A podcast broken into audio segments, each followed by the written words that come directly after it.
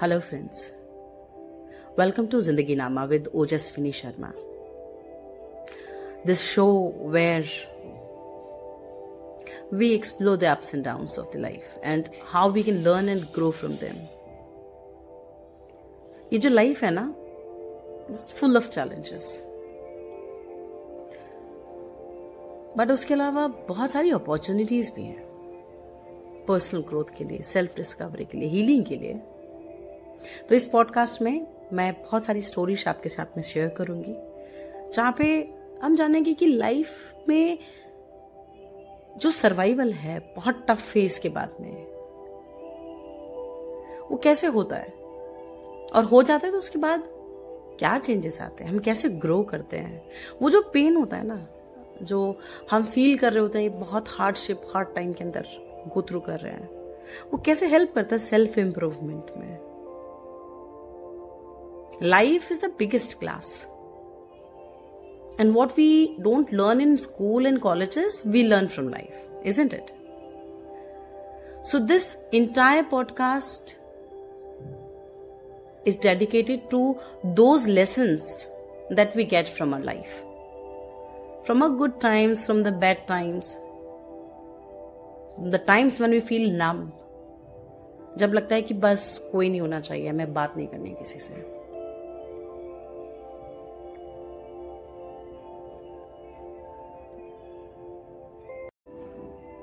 तो पहला जो एपिसोड है, उड़ती कश्ती, द होस्ट स्टोरी. सो यहां पे आप अपने होस्ट के बारे में जानेंगे, यानी मेरे बारे में जानेंगे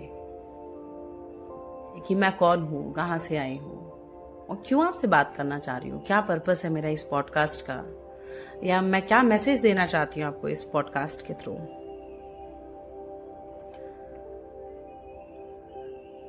एक्चुअली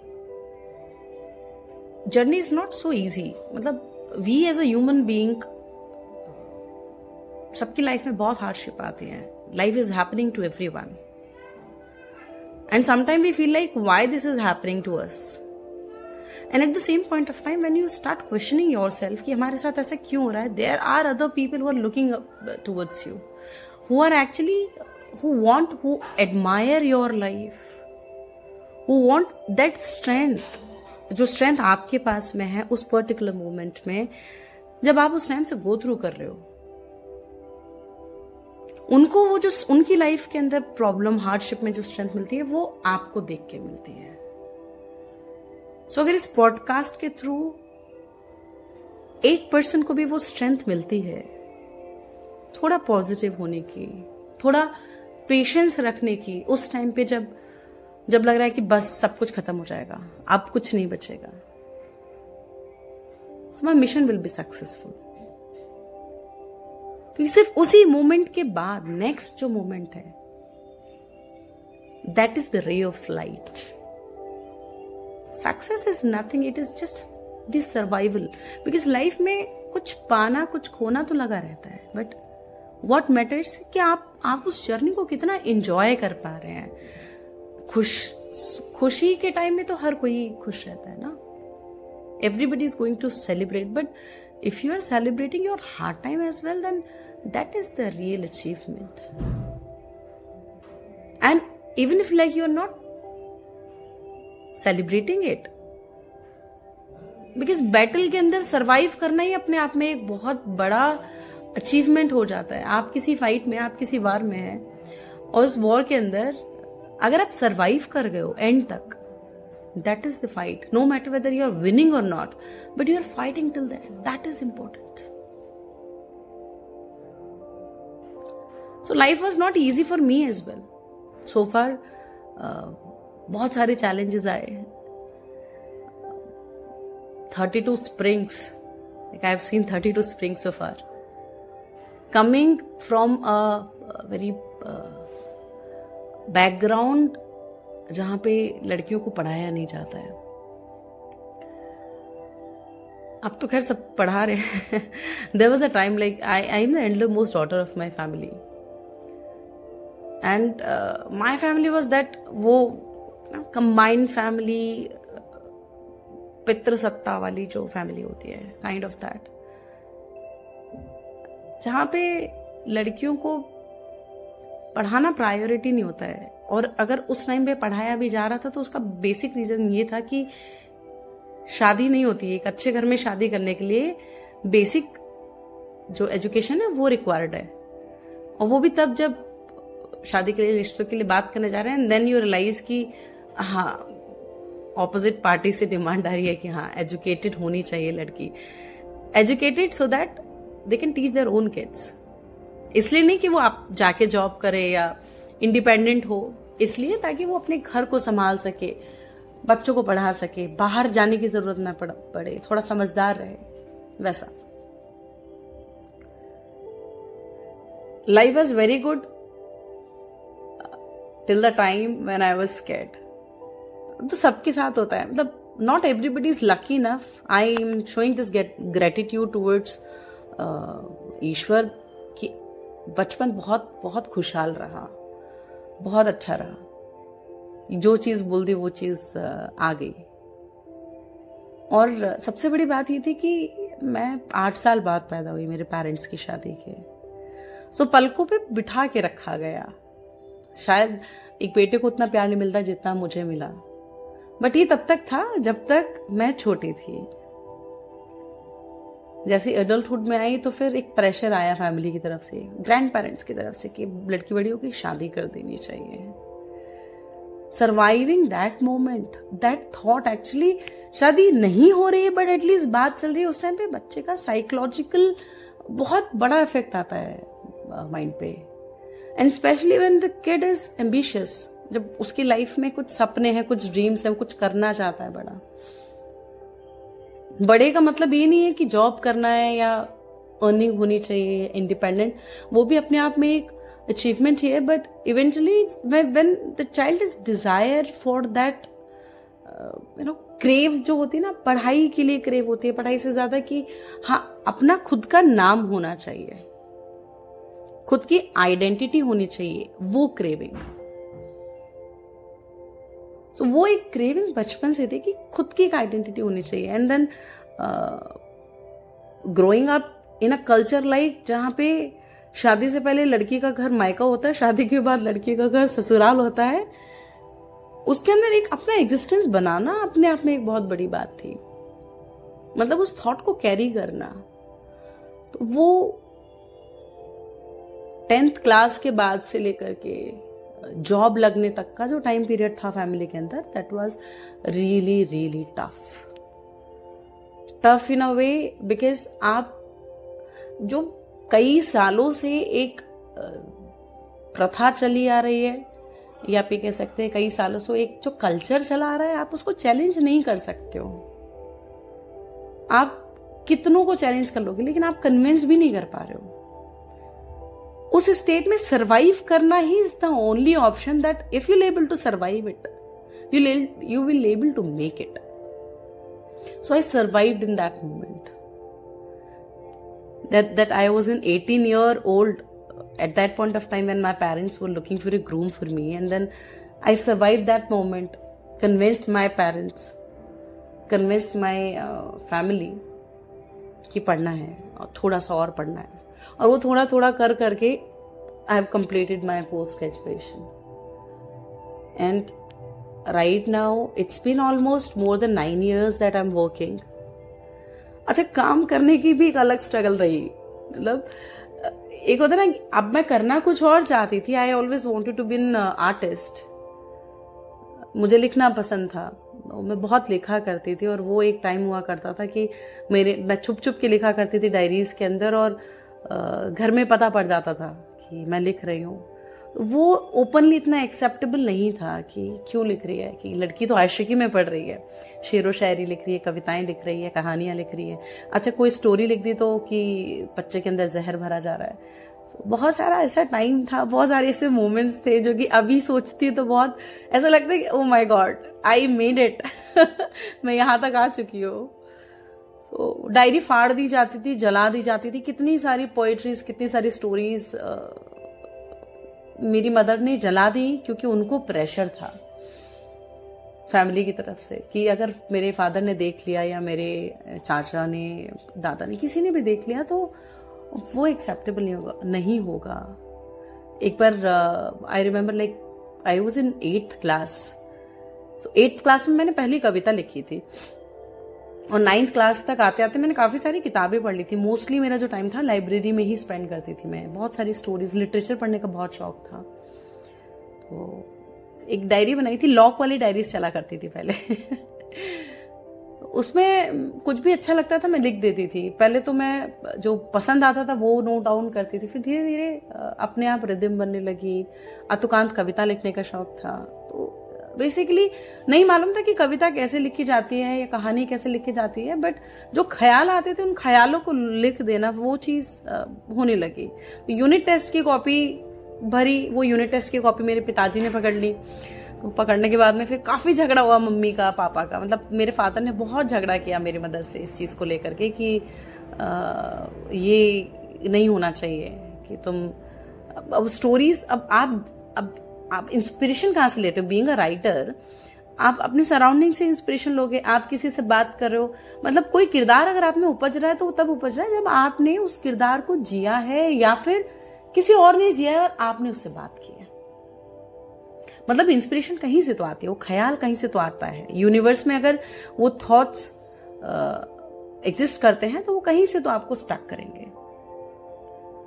अच्छा, मेरी कंबाइंड फैमिली थी तो एक स्टोरी नहीं थी फैमिली के अंदर, बहुत सारी स्टोरीज थी और बहुत डिफरेंट डिफरेंट स्टोरीज थी। फादर सबसे बड़े, उनका नेचर एकदम डिफरेंट। मेरे सबसे जो बड़े चाचा जी थे सबसे डिफरेंट। तो अगर मैं पूरी फैमिली मेंबर्स के बारे में बात करूं तो total twelve family members, twelve brother and sisters थे मेरे, father and sister. Around twenty six twenty seven members तो थे सबकी फैमिली को मिला करके। अच्छा, ये वो फैमिली है जो सिर्फ मेरे फादर के साइड की फैमिली। तो अब यू कैन अंडरस्टैंड कि हर इंसान की छब्बीस अलग पर्सनालिटीज और वो छब्बीस अलग पर्सनालिटीज के अलग थॉट प्रोसेस। आप किसी से ये बात कर रहे हो, आपको एक अलग इंस्पिरेशन मिल रहा है, एक अलग किरदार निकल करके आ रहा है। तो मुझे जहां से भी इंस्पिरेशन मिलती थी थोड़ी सी भी कि हाँ इस पर्सन ने थोड़ा सा स्ट्रगल किया and this person survive something, because everybody is facing some और द अदर थिंग। कोई इमोशनली ट्रबल में है, कोई फिजिकली ट्रबल में है, कोई फाइनेंशियली ट्रबल में है। ऐसा कोई नहीं मिलेगा जिसको ट्रबल ना हो। Acceptance with positivity will bring you that happiness and joy on your face, in your life, कि वो आपको affect करना बंद कर देगी, आपको वो inner strength मिल जाएगा। तो जब डायरीज फटने लग गई तो मैंने लिखना बंद कर दिया। मैं बड़ा परेशान रहती थी स्कूल में, स्पोर्ट्स में। अच्छा, शायद ही ऐसी कोई चीज है जो मैंने ट्राई नहीं की होगी, होता ना jack of all trades and master of none, तो वो वैसा थोड़ा सा सब कुछ ट्राई किया। कि छोटी थी तो म्यूजिक में इंटरेस्ट लगा कि हाँ म्यूजिक ट्राई करता है। मेरे फादर ने जब मैं छोटी थी तो सब कुछ ट्राई भी कराया, म्यूजिक ट्राई किया, डांस ट्राई किया and then painting. By God grace this is something which is God gifted, कि सीखा नहीं लेकिन अंदर से इंटरेस्ट इतना स्ट्रांग था कि मैं सीखती गई अपने आप। जब आप कुछ चीज पाना चाहते हो या आप किसी भी चीज में इंटरेस्ट है, जो चीज आपको बोर नहीं करती है, specially I am talking about the passion. वो पैशन आपको कैसे मालूम पड़ेगा कि आप उसे करते हुए बोर नहीं हो रहे हो? उसको करते हुए आपका मन लग रहा है। You are not thinking about कि खाना खाना है, भूख लग रही है, प्यास लग रही है, टाइम कितने हो रहे हैं, घंटों निकल जा रहे हैं। You will you are enjoying the process while doing that work. That is something which will give you energy. उसमें आपकी एनर्जी एग्जॉस्ट नहीं हो रही है, आपको वहां पे आपको एनर्जी मिल रही है। That is something which we call it passion. So for me creativity, for me painting, writing was something from where I was getting that basic energy towards the hardship.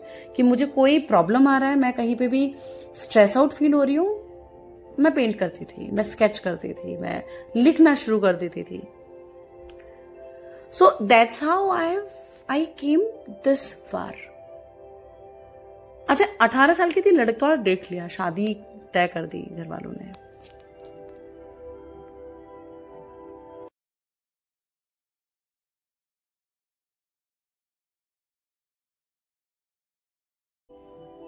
अच्छा, शादी जो तय कर दी शादी तय होने के बाद में आपको मालूम पड़ रहा है कि आपकी शादी तय हो चुकी है, लड़का आप, आपके जो पेरेंट्स हैं वो फाइनल करके आ चुके हैं, आपके फादर फाइनल करके आ चुके हैं।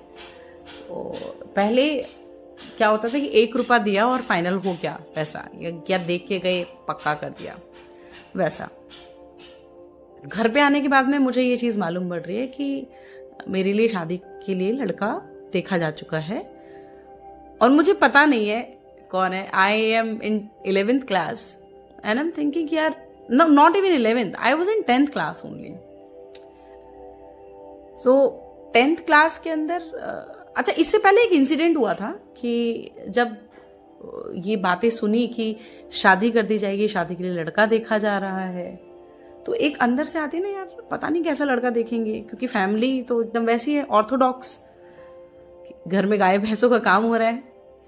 अभी लगता है कि हाँ मतलब मैं अगर आज आज के टाइम पे खुद को कंपेयर करूं उस बच्ची से जो कि टेंथ क्लास में पढ़ रही है और लाइफ में कुछ करना चाहती है, और आज जब मैं काफी कुछ अचीव कर चुकी हूँ लाइफ में, बहुत सारे जो मेरे सपने थे उनको पूरा कर चुकी हूँ, अब वो दो पर्सनालिटीज को अगर मैं कंपेयर करूँ तो उस टाइम की जो प्रॉब्लम्स थी आज के टाइम पे जो प्रॉब्लम्स हैं, अगर वो उस टाइम पे वो प्रॉब्लम ना हुई होती तो आज मैं यहाँ तक नहीं पहुंच पाती।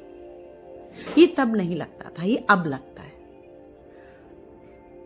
कि टेंथ क्लास में जब आपको ये मालूम पड़ रहा है कि आप बोर्ड के एग्जाम देने जा रहे हो और एग्जाम खत्म होने के बाद में आपकी शादी की बात शुरू हो जाएगी, बिकॉज अभी तक तो लड़कियों को पढ़ा ही नहीं गया था, तो आपके लिए बहुत आपकी फैमिली ने ये आपको बहुत बड़ी लिबर्टी दी है कि आपने इतनी पढ़ाई कर ली है, टेंथ तक की ट्वेल्थ तक की पढ़ाई थी जो बेसिक नेसेसरी थी। क्योंकि अगर मैं अपनी चाचियों की बात करूं तो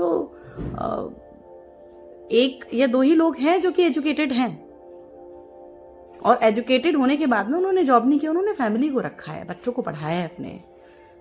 सो so, उस पर्सपेक्टिव के according I was educated enough to get married.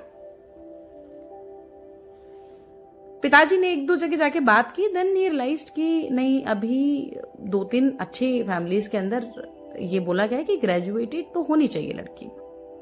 अच्छा, जो लड़का तय करके आए हो या जिस लड़के से बात चल रही थी उनके यहाँ पे कोई प्रॉब्लम नहीं था, उनके यहाँ पे सब लोग एजुकेटेड थे, बट उनका एजुकेशन पोस्ट मैरिज हुआ था। This I got to know when I spoke to this guy.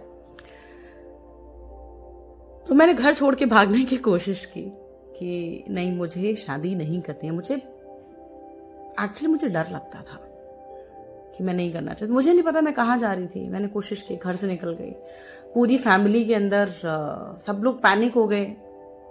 मेरे फादर की बहुत चलती थी, he was very prominent societal figure बोल सकते हैं, पॉलिटिक्स में एंड देन गवर्नमेंट, मतलब बहुत इन्फ्लुएंशियल पर्सनालिटी थे अपने एरिया के। और जितने भी गाँव के अंदर सरपंच वाले मैटर्स होते थे तो he use to be kind of act as that figure who use to give the decision, और उनकी बात मान्य होती थी पंचों के बीच में, सोसाइटी के बीच में। अब ऐसी फैमिली के अंदर बेटी घर से भाग के जा रही है तो उनके लिए एक बहुत बड़ा ये डिफेम वाली बात, और भाग के कहाँ जा रही है उसको नहीं पता है, तो यही बहुत बड़ी बात हो गई थी। तो टेंथ के अंदर एग्जाम के अंदर, और वो भी तब जब आप खुद लेटर लिख रहे हो घर के अंदर, लेटर लिख करके छोड़ दिया कि मैं छोड़ के जा रही हूँ, मुझे नहीं पता मैं कहाँ जा रही हूँ, और वो चीज पढ़ ली गई है, आप घर में फैमिली में प्रेजेंट हो उसी टाइम पे। सो so, अब वो ऑलरेडी इतना स्ट्रेसफुल इन्वायरमेंट हो चुका है कि आपको वो अकेले कहीं जाने ही नहीं दे रहे हैं, कि आप एक बोर्ड के एग्जाम भी देने जा रहे हो तो आपके साथ में दो लोग जा रहे हैं बॉडीगार्ड बन के। And then even after that you are taking out time, understanding दो दिन तक खाना नहीं खाया कि नहीं यार नहीं रहना, फैमिली के अंदर नहीं रहना, बहुत सफरिंग हो गई है। सो सोलह सत्रह साल का बच्चा जिस टाइम पे वो किसी की नहीं सुनता। आई थिंक ये सबके साथ सबके ऊपर आती है एज। कुछ लोग रिबेलियस नेचर के होते हैं, कुछ सरप्रेस कर देते हैं अपने इमोशंस को। मैं थोड़ा रिबेलियस थी शुरुआत से, क्योंकि बचपन में सारी ख्वाहिशें जितनी भी डिमांड्स थी सब पूरी हुई, तो उसके अकॉर्डिंग बच्चा थोड़ा रिबेल हो जाता है, जिद्दी जिसे कहते हैं। थोड़ा जिद्दी स्वभाव था, नहीं मानी। लड़का फाइनल कर दिया क्या, इलेवेंथ क्लास में आ गई मैं, वो भी लड़के का फोटो आया घर पे कुछ कई साल पुराना, फोटो दिखाया गया मुझे, पासपोर्ट साइज फोटोग्राफ कि ये लड़का है और गवर्नमेंट जॉब है इसका, एंड एजुकेटेड uh, भी है। एजुकेटेड में B Com M Com M B A पता नहीं क्या क्या कर रखा है, गवर्नमेंट जॉब है, बिजनेस भी किया है, खुद का कोचिंग भी है। So profile wise like he was, जैसा फैमिलीज को चाहिए होता है वैसा profile wise he was, even family was well established, very good family society के अकॉर्डिंग, बट नहीं करनी थी। जब मोबाइल उस टाइम पे नए नए आए थे तो somehow I manage to get the P N T number of his family, और मैंने स्कूल से उस नंबर पे कॉल लगा के, उसकी मदर ने फ़ोन उठाया, बात की कि मैं उनकी स्टूडेंट बात कर रही हूँ और मुझे कुछ क्वेश्चन के बारे में पूछना था, because I got to know कि वो पढ़ाता भी है लड़का ना। मैंने कहा मैं स्टूडेंट बन के बात करती हूँ, शायद मैं डायरेक्टली बात करूँगी तो मुझे मालूम पड़ जाएगा और मैं बोल दूंगी कि मुझे नहीं करनी है शादी, माइट भी वर्कआउट कर जाए, क्योंकि मेरी फैमिली में तो कोई सुनने वाला नहीं था और मैं कन्विंस भी नहीं कर पा रही थी उनको। सो so, नंबर मिल गया मुझे लड़के का, मैंने उस लड़के को फ़ोन किया। Surprisingly he wasn't even aware कि शादी के लिए बात तय हुई है, उसको पता ही नहीं था कि उसका उसका रिश्ता तय हो चुका है। पहले तो उसको याद दिलाना पड़ा कि मैं कहाँ से बात कर रही हूँ, कौन बात कर रही हूँ, क्योंकि रिलेटिव्स के थ्रू रिश्ता आया था, तो बीच में कौन से रिलेटिव थे उनसे क्या रिश्ता, ये गॉट टू नो कि हाँ कोई तो आया था, किसी से तो मुलाकात हुई थी। बट देन फोन काट दिया, उसको समझ में नहीं आ रहा था कि क्या ये हुआ क्या है अचानक से, और लड़की का फोन आ रहा है उस टाइम पे मथुरा जैसे शहर में, जब आप गांव से बिलोंग करते हो, आप कॉल कर रहे हो जहाँ पे फोन रेयरली अवेलेबल होते थे। तो फिर थोड़ी देर बाद उसका खुद से कॉल आया, and then he started telling me that what he has done so far, about his achievements, about his education background, family and everything. And मेरा आखिरी में ये वर्ड था कि देखो, I don't want to get married, it's not about कि मैं तुम्हें रिजेक्ट कर रही हूँ, इट्स नॉट अबाउट कि मैं तुमसे शादी नहीं करना चाहती, इट्स अबाउट मैं भी शादी नहीं करना चाहती, am not mentally prepare. Started telling me कि मेरे फैमिली में मेरी मदर की शादी के बाद में पढ़ाई हुई, मेरी सिस्टर की शादी के बाद में पढ़ाई हुई। So somehow maybe like he shared this with his family. नहीं हुई काफ़ी दिन तक बात, घर पे आके मैंने, मतलब ये चीज़ मेरे घर में डिस्क्लोज हो गई थी कि ऐसा किया मैंने, डांट भी पड़ी काफ़ी ज़्यादा, काफ़ी कुछ सुनने को मिला उसके लिए। रिश्ता नहीं टूटा था लेकिन तब तक बात चल रही थी, फैमिलीज में बात चल रही थी।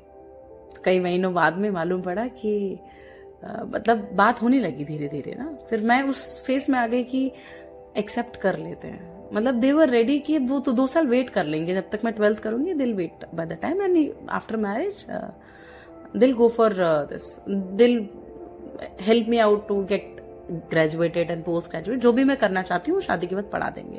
सो so, मैं थोड़ा सा कन्विंस हो गई थी, मैंने कहा चलो ठीक है। बात होने लगी, कभी कभी बात होती थी फेस्टिवल्स पे, धीरे धीरे बातों का सिलसिला बढ़ गया। अच्छा ये बात थी कुछ दो साल बाद, after that two years, around eleventh twelfth twelfth की बात है, इलेवेंथ ट्वेल्थ में बहुत बात होने लगी।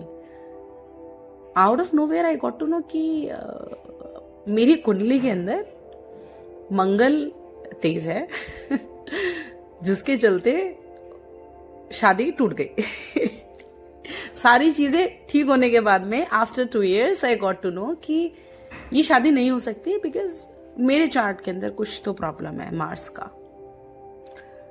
मैंने कहा यार दैट्स सरप्राइजिंग, इससे पहले कुंडलियां मिल चुकी थी, ये कैसे हो सकता है। अच्छा तब तक मुझे एस्ट्रोलॉजी में इतना मतलब इंटरेस्ट था, बट इतना नॉलेज नहीं था। आज तो it's been almost seven years that I am practising it, बहुत इंटरेस्ट है, बहुत रिसर्च कर रही हूँ, तो अब मुझे चीज़ें समझ में आती है, तब नहीं पता था मेरे को।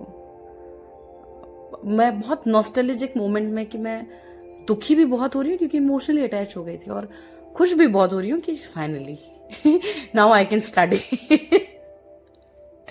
सो वो एक वो हार्ट ब्रेक, एक अगर मैं उस टाइम पे शादी कर लेती तो अगेन अभी जहाँ पे हूँ वहां पे नहीं हो पाती। ठीक है, अभी बहुत सारी चीजें जो अच्छी हैं, बहुत सारी चीजें ऐसी हैं जिससे मैं अभी भी खुश नहीं हूँ। सो so, सबकी लाइफ में ऐसा होता है कि आप जहाँ पे होते हो वहां पे आपका फोकस ना सिर्फ उन नेगेटिव चीजों की तरफ जाता है जो आप अचीव नहीं कर पाए हो, या जिस चीज के आप डिजायर कर रहे हो, आप उन सब चीजों की तरफ देख ही नहीं पाते हो जो आप अचीव कर चुके हो। अगर आप अपने पुराने दस पंद्रह साल देखो लाइफ के, कितनी सारी मोमेंट्स थे, कितने सारी डिजायर थी जो आपने अब तक पूरी कर ली है. You should feel grateful for that. There are people, उनको वो सपने देखने की आजादी नहीं है. पूरा करना बहुत दूर की बात है. आप उन फाइव टू टेन परसेंट लोगों के अंदर आते हो जिसके अंदर आपने बहुत कुछ देख लिया है. बहुत सारे मोमेंट ऐसे जिसमें आप खुश हुए, आप हंसे हो. अगर आप खुश हुए, आप हंसे हो, मतलब लाइफ में कुछ है जो पॉजिटिव है और वो पॉजिटिव पे आपका ध्यान नहीं जा रहा है.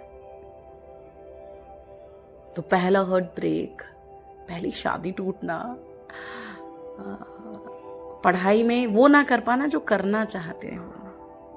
फाइन आर्ट्स पेंटिंग करनी थी, ट्वेल्थ के बाद में बड़ी मुश्किल से अपने फादर को कन्विंस किया, बहुत मुश्किल से, मतलब दो महीने. एक आइडल डॉटर जो होती है ना, मेरे घर में छब्बीस सत्ताईस कमरे हैं, बहुत बड़ा मकान है, तो पूरा घर का सबका झाड़ू लगाना, सुबह ब्रेकफास्ट बनवाना, लंच बनवाना, डिनर बनवाना. तो, तो मेरे फादर बहुत सरप्राइज थे कि इतना, मतलब मैंने बचपन से कभी काम नहीं किया, कि इतना काम क्यों कर रही है. मैं कन्विंस करना चाह रही थी उनको, फाइनली कन्विंस्ड कि ठीक है.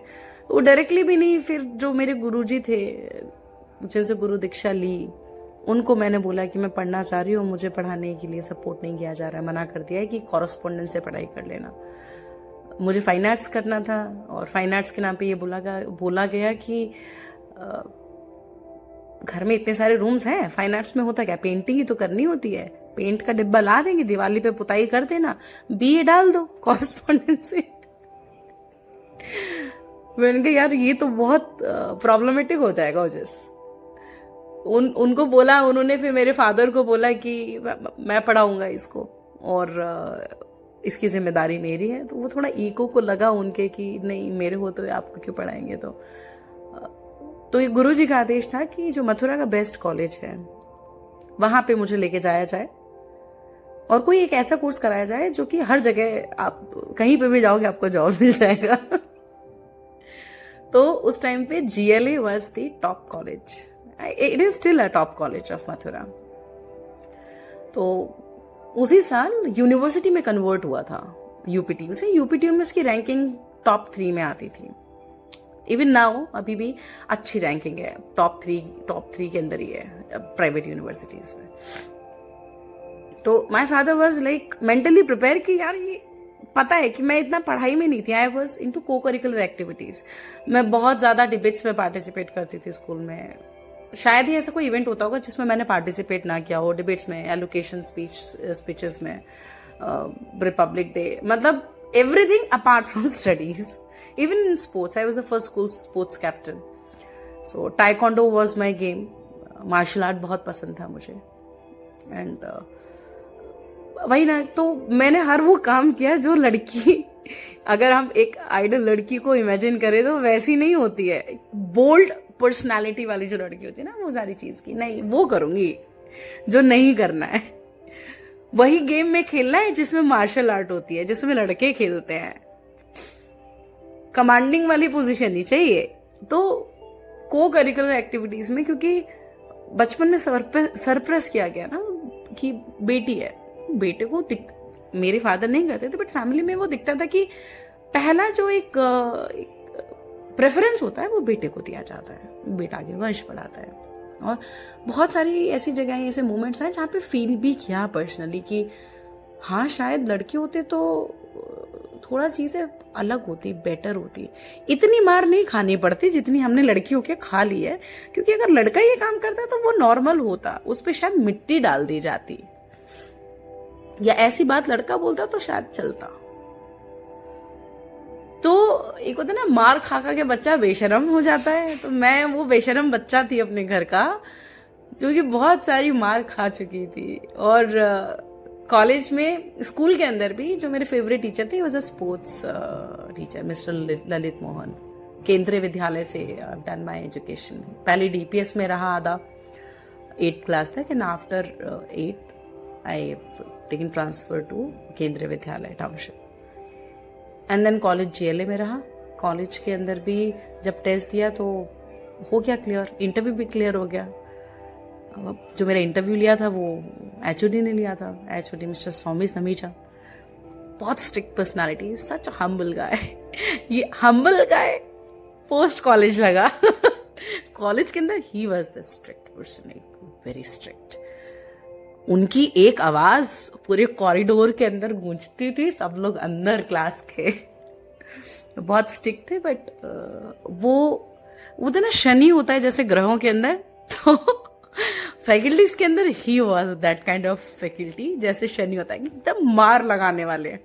लेकिन उनकी जो मार थी या उनकी जो डांट थी, वो डांट जब आप उस फेस से निकल जाते हो तब फील होता है कि यार नहीं यार, वो टीचर जो था ना उसने उस टाइम पे नहीं डांटा होता तो आज हम वो नहीं कर रहे होते जो हमने किया है, या जितना हम सीख चुके उतना नहीं सीखा होता। तो वैसे थे वो। उन्होंने इंटरव्यू लिया, इंटरव्यू बोला मैं आईएएस बनना चाहती हूँ। क्यों बनना चाहती हूँ वो भी दिया, हो गया जी सिलेक्शन। अच्छा, आईएएस सिर्फ इंटरव्यू इंटरव्यू तक था, जब तक ग्रेजुएशन का इंटरव्यू दिया था तब तक आईएएस बनना चाहती थी। उसके बाद में तो पता नहीं, जैसे मैंने बीबीए किया तो मेरे ख्वाब एकदम पानी में बह गए। मुझे समझ में आ गया कि नहीं यार, नहीं ये तो नहीं हो पाएगा, मतलब मैं नहीं बनी हूँ ये, मतलब इतनी पढ़ाई के लिए तो नहीं बनी हूँ, क्योंकि उसमें तो आपको अपनी जान फूकनी पड़ती है यूपीएससी की तैयारी के लिए। And I really bow down my head कि people who are actually preparing for UPSC exams और एनी कॉम्पिटिटिव एग्जाम्स, मतलब मैंने आज तक एक अटेम्प्ट नहीं दिया है। कि अगर कोई एक नॉर्मल कॉम्पिटिटिव एग्जाम क्रैक करके किसी अच्छे कॉलेज में एडमिशन भी ले, ले रहा है तो the person is giving their soul and heart to that exam. आंख बंद करके तो नहीं जा रहा, वो प्रिपेयर करे, द पर्सन इज सीरियस। अब वो कितना सीरियस है कितना नहीं है, ये समटाइम ऐसा होता है कि आप सीरियस बहुत हो, आप बहुत हार्डवर्किंग भी हो, आप बहुत डेडिकेटेड भी हो, आपको ये नहीं पता है आपको क्या पढ़ना है क्या नहीं पढ़ना है, इसलिए आप अपीयर नहीं कर पा रहे, इसलिए आप क्रैक नहीं कर पा रहे हो। वो चीज की नॉलेज होना भी बहुत जरूरी है कि क्या नहीं पढ़ना है। मैंने कभी दिया नहीं, बट आज अगर मैं एजुकेशन काउंसलिंग डोमेन में वर्क कर रही हूँ, it's been almost four five years that I am into education counselling, so I can tell you with having good experience into counselling कि कहाँ पे मिस्टेक करते हैं। मैं इतनी गलतियां कर चुकी हूँ कि मुझे ये मालूम है कि क्या गलती तुमको नहीं करनी है, मैं तुम्हें ये बता सकती हूँ। अब कॉलेज के अंदर आए तो फीस की बात हुई, father was not mentally prepare, but then college हो गया। आई डोंट नो कैसे हुआ, ईश्वर की कृपा थी, और I was the lucky enough that I got placement in my fifth semester only, and I was the first one who got placed in the college itself. So बड़ा proud होता था, मेरे father को बहुत proud हुआ इस चीज़ पे कि बेटी college में पढ़ते पढ़ते ही job लग गई। जब तक school में थी तब तक तो नहीं, लेकिन college में जाने के बाद में आज एक चीज़ रही कि जब तक uh, मेरे father को नाम याद हो, पता ना मैं किस company में काम कर रही हूँ, मैं job change कर चुकी होती थी। मतलब मैंने शायद दस बारह companies change की इस टाइम पीरियड के अंदर, एंड मुझे कभी रिग्रेट नहीं हुआ उस चीज को चेंज करने का। तो घाट घाट का पानी पीना जिसे कहते हैं। उसके बाद मैं खुद का बिजनेस भी ट्राई किया, डेढ़ दो साल दिया, दो ढाई साल, लोगों को जॉब भी लगवाया, एचआर डोमेन में भी काफी अच्छा खासा टाइम तक काम किया, एजुकेशन लाइन में भी काम किया, इवन पढ़ाया भी, पढ़ाया लेकिन ड्राइंग पेंटिंग ही, और कुछ नहीं पढ़ाया। तो life was fair till the time. अगर मैं लास्ट हार्डशिप की बात करूँ कि बड़ा ऐसा लग रहा था कि यार कैसे करूँगी, वो वाला टाइम था। अभी परसों मेरी मदर जेल से बाहर आई हैं, it's been a month she was in jail. एक फेक केस में एफआईआर हुआ, मैं यहाँ पे नहीं थी उस टाइम पे, I was in Hyderabad when I got to know that वो अरेस्ट हो गई है। उस टाइम पे पापा की बड़ी याद आई, मतलब बहुत सारे ऐसे मोमेंट जब फाद, वो फादर कहते थे ना कि जब मैं नहीं होऊंगा तब तुम्हें याद आएगी, तब लगता था कि उनके साथ थोड़ा टाइम ज्यादा स्पेंड कर लेना चाहिए था। बहुत सारी चीजें सीख जाती जो अब चप्पलें घिसने के बाद में और इधर उधर भटकने के बाद में चीजें सीखने को मिल रही हैं, शायद तब सीख ली होती है। रिग्रेट नहीं कहूंगी इस चीज को, बट हाँ हम कभी कभी बहुत देर कर देते हैं चीजों को रियलाइज करने में। रियलाइज होती है सबको, बट वो टाइम नहीं रहता जिस टाइम पे अगर आप रियलाइज कर लेते हो तो शायद आज चीजें थोड़ी डिफरेंट होती, लाइफ थोड़ी डिफरेंट ट्रैक पे होती। आई मैनेज्ड समहाउ, सब कर लिया, she is out and and she is very proud. Father की डेथ हुई थी मेरी thirteenth October two thousand eighteen. उस एक महीने में even my father was also very proud. उनके मुंह से वो वर्ड्स, वो लाइंस की मैंने उतनी तवज्जो नहीं दी, तुमने मेरा सीना चौड़ा कर दिया है। बेटे की तरह लेके भागना, जो कि वो एक्चुअली भागना जो वो मेरे से एक्सपेक्ट नहीं कर रहे थे ना, बीइंग अ डॉटर, वो करना जो एक बेटे से एक्सपेक्ट किया जाता है, उनके लिए ये ही बहुत बहुत बड़ी बात थी कि he came to this realisation कि बेटी शायद वो कर गई जो बेटा नहीं कर पाता। Same goes to my mom. I felt very good. मुझे नहीं मालूम कि मैं आगे कहाँ पहुँचूंगी, क्या करूँगी, लाइफ कैसा टर्न लेगी, बट एक चीज़ तय है कि सब ट्राई करना है, सब लाइफ के अंदर हार नहीं माननी है। सब कुछ आपके मुताबिक नहीं होता है, लेकिन जो भी हो रहा है वो आज से पाँच साल बाद, दस साल बाद लगेगा आपको कि वो उस वक्त होना जरूरी था। अगर नहीं होता